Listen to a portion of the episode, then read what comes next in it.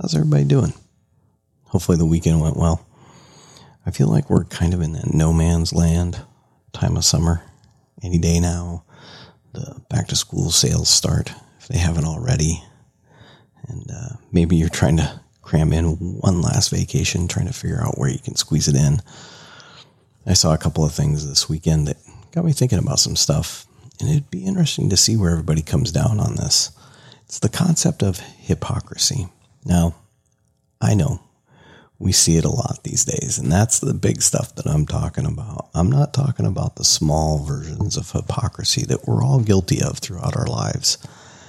I'm talking about the stuff that's running wild, like a wildfire in our government, in our politics. It might be the biggest thing destroying us right now. And this is regardless of whether you lean to the right or you lean to the left or you're red or you're blue. It doesn't matter. We're doing it all the way around. Let's jump into your five minute Monday, episode 14. Make this rather snappy, won't you? I have some very heavy thinking to do before 10 o'clock. So, hypocrisy, it's defined as the practice of claiming to have moral standards or beliefs to which one's own behavior does not conform to those claims. It's a Greek word, and it was used to describe actors.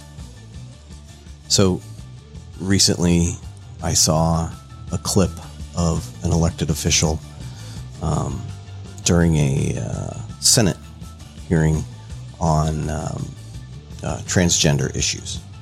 I'm not looking to to go down that rabbit hole or anything like that. So, subject matter aside, the gist of the statement was this Politicians and government have no business in your private healthcare decisions.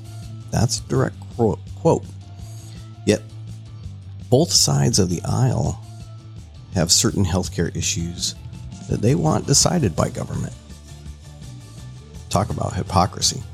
In Minnesota this last week, a five year old boy was ordered by the court to resume chemotherapy treatments when the parents wanted to try a more holistic approach.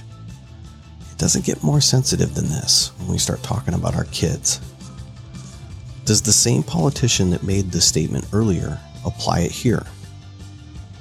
When is hypocrisy justified? Is it justified?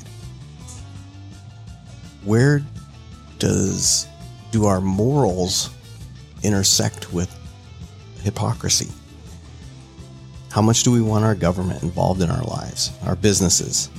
Like I said, both parties are extremely guilty of this. We, the people, have to decide what our government looks like. It Might make for a good happy hour discussion this week. I'll leave you with this quote. This is a deep one. Our Constitution was made only for a moral and religious people.